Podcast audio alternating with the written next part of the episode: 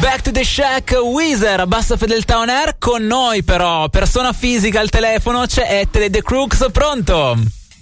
Pronto?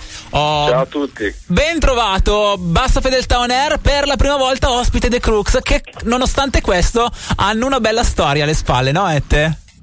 Sì, dai, diciamo siamo abbastanza stagionati. Quando iniziò il tutto? Così lo diciamo anche a chi non fosse così dentro il mondo del punk rock. Ma allora, primi prove, concerti verso fine 97. Io non ero ancora arrivato perché sono arrivato tra il 99 e il 2000. Uh-huh.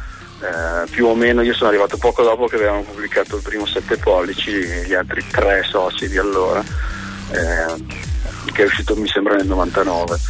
Beh, niente, poi da lì in avanti c'è una storia molto lunga. Oh, quindi... La formazione originale siamo rimasti io e Fab, che è il cantante, adesso ci sono Lello al basso e Stefano Taffa alla batteria. Bello. Vabbè, insomma, un po' di anni sono passati. Eh sì, è quel tipo di percorso che abbiamo riscontrato anche in un'altra band che ha festeggiato ultimamente proprio questi 25 anni, sempre del mondo punk rock. Stiamo parlando ovviamente dei Crancy Croc, e anche loro hanno avuto una serie di avvicendamenti. Voi come ci siete arrivati a questo 25esimo? Di sprint? Sempre belli lanciati? Con la voglia di fare musica? No, beh, oddio, abbiamo avuto un momento di flessione in cui avevamo deciso, ma forse è meglio se ci prendiamo una pausa. Uh-huh. Che era il 2017 forse, una roba del genere. Poi dopo siamo stati fermi un pochino, poi avevamo ricominciato a pensare magari di fare qualcosa, perché io ho scritto dei pezzi nuovi, allora avevo risentito di nuovo Fab dicendo no, potremmo magari fare qualcosa di nuovo. Poi c'è stato il Covid che simpaticamente in mezzo si è interposto, che però vabbè ci ha dato in realtà il tempo di scrivere questo disco, che è stato quindi curato molto bene, ragionato, è diventato un concept album, anche se non era nato come concept, ma alla fine abbiamo deciso di fare un concept, visto che alcuni temi dei testi puntavano tutti nella stessa direzione. Niente, quindi ci siamo arrivati. Poi a registrarlo in realtà ci abbiamo messo poco, perché l'abbiamo registrato velocemente, suonando anche buona parte della roba in tutti insieme, quindi...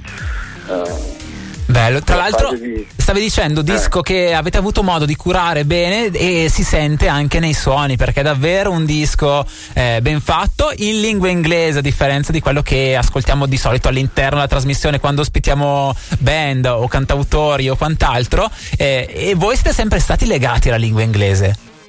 Sì, noi abbiamo sempre scritto in inglese, un po' per proprio tipologia noi facciamo un punk rock and roll, power pop. Mm-hmm. Che diciamo, noi in italiano è sempre suonato un po' strano, poi abbiamo sempre avuto un po' la velleità di andare fuori dall'Italia. Certo. Ci siamo stati anche per molti anni, quindi alla fine era la lingua forse più adatta, ecco.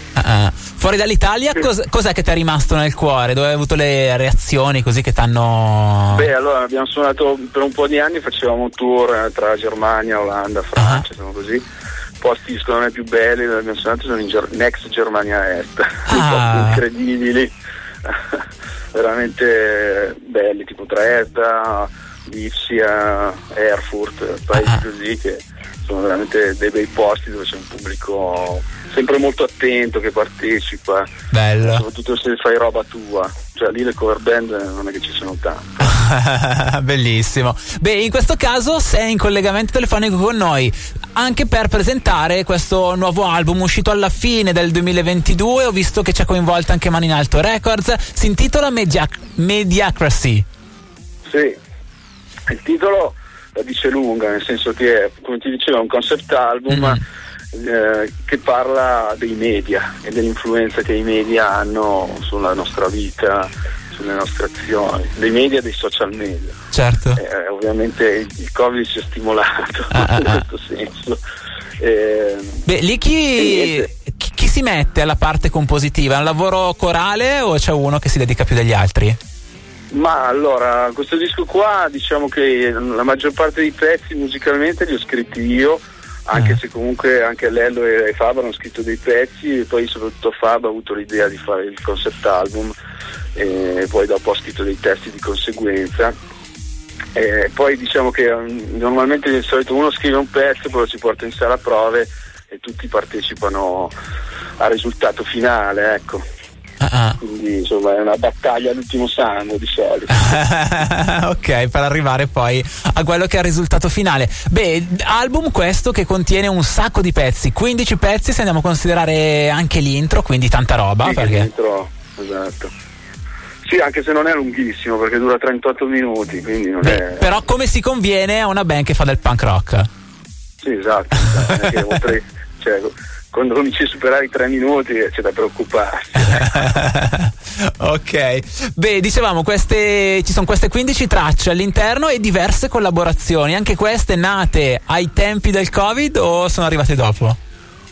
No, beh, allora... in realtà sono arrivate dopo quando stavamo registrando, però mentre stavamo scrivendo le cose avevamo pensato, ma visto che sarà un disco un po', diciamo, che a cui teniamo, potremmo chiamare ad aiutarci anche vari amici musicisti che abbiamo conosciuto negli anni, sia stranieri che italiani, e alla fine tutti hanno accettato senza fare grossi problemi, anche diciamo quelli di una certa caratura, perché in brano c'è Raldo dei Lucifer che suona da solo, comunque presente band norvegese, sì, norvegese, danesi norvegesi mi ricordo, che sono molto famosi, negli anni primi, negli anni 2000 erano molto famosi, noi avevamo suonato di spalla loro a Milano, loro si ricordavano, si è rimasti in contatto, certo, wow. E quando c'è stata questa cosa Raldo era felicissimo. Beh, fatto da solo. E parlando di apertura, parlando di aperture, voi avete quell'apertura lì magica, apro una parentesi, sì, quella con i Green Day a sorpresa, sì, no? Sì, esatto. Beh, all'Oibò, quando ho fatto il Secret Show. E tra l'altro la cosa è collegata anche perché comunque uno dei brani lo canta Kevin Preston, che è il cantante di Prima Donna, ma è anche il secondo chitarrista dei Green Day. Wow. Quindi insomma, quindi, vi fate ben volere quando trovate in giro la gente sui palchi. Sì, sì, esatto. Sì, siamo amici, cioè, alla fine comunque anche quella serata lì Green Day sono stati delle persone assolutamente tranquillissime, molto amichevoli, gentili, si sono comprati il disco, ci hanno offerto da grandi, cioè. Wow, bellissimo, sì, stavi dicendo poi delle altre collaborazioni, hai detto di Raldo, hai detto di Kevin Preston, ho visto che c'è anche Lester Grinowski e poi sì, c'è Lester che canta un pezzo che poi il testo l'ha scritto lui, wow, che è italiano Lester. Poi c'è Nando di Senza Benza che ha fatto dei cori, poi c'è Ricky Red che è un chitarrista di Detroit che è abbastanza conosciuto, risuonava nei Trash Press negli anni 80 e poi ha suonato anche il basso nei Boys, credo. Wow, quindi insomma le collaborazioni sono tante e non sono finite qui. La cosa che volevo chiederti però prima di concludere, ho visto che c'è anche una canzone dove andate a parlare, cioè, si intitola Oliver Onions e andate un po' a riprendere quel tipo di film dove loro facevano le colonne sonore.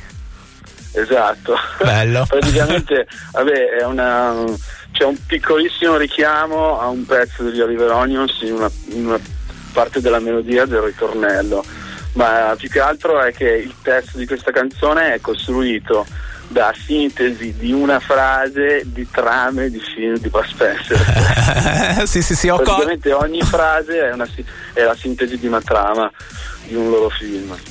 Sì, ho colto i riferimenti e ho molto apprezzato. Invito gli ascoltatori ad andare a scoprire la quarta traccia di quest'album, in realtà di tutte quante, perché sono davvero tutte belle e ti fanno passare quei bei 38 minuti di musica. Dicevamo Mediacracy, l'album più recente dei The Crooks. Con noi c'è stato Ette, so che poi voi siete una band che ama i live, ci dicevi, li avete fatti un po' ovunque nel corso di questi 25 anni di carriera, immagino che anche i prossimi mesi per voi saranno fatti di live. Sì, abbastanza, a parte quelle che ovviamente sono sempre da confermare. Suoniamo il 3 febbraio a Monrovalle al Drunk in Public, poi suoniamo il 24 marzo a Milano, a Rozzano, in un bel festival che si chiama Punk Rock Mania, insieme a Rappresaglia, Tempora Slax, Lester, Infiltrados, quindi insomma una bella giornata. Poi suoneremo, mi sembra, il 12 maggio allo Bottom Fest a Siena, e poi abbiamo verso fine aprile in ballo una tournée all'estero che però non ho ancora niente perché non ho ancora le date, poi immagino che arriveranno ancora altre date, perciò sì, basta. Sì, no, ce ne sono altre 3 o 4 in ballo. però non mi ricordo bene esattamente quando e non sono confermatissime, quindi è meglio non sparare a caso. Ma intanto The Crooks, per trovarvi, The Crooks Italy, per trovarvi un po' ovunque sui vari social network, ovviamente canzoni che si possono ascoltare anche tramite Spotify, sì, ci sono su YouTube, vi si trova un po' ovunque, quindi facile facile. The Crooks, grazie mille Etta, in bocca al lupo. Grazie a voi, saluti a tutti e punk rock alla grande.